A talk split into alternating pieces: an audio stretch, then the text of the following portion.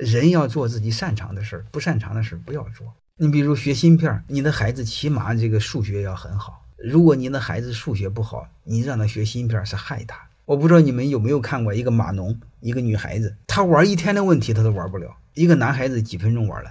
我个人对你们家长来说就一句话，就是先尊重孩子的爱好，然后再做功利判断。如果你们真的要功利的话，是可以把爱好和功利结合在一起，我也认。特别是我们普通家庭，好吧？如果你们很好的家庭，对孩子没有压力的话，完全尊重爱好。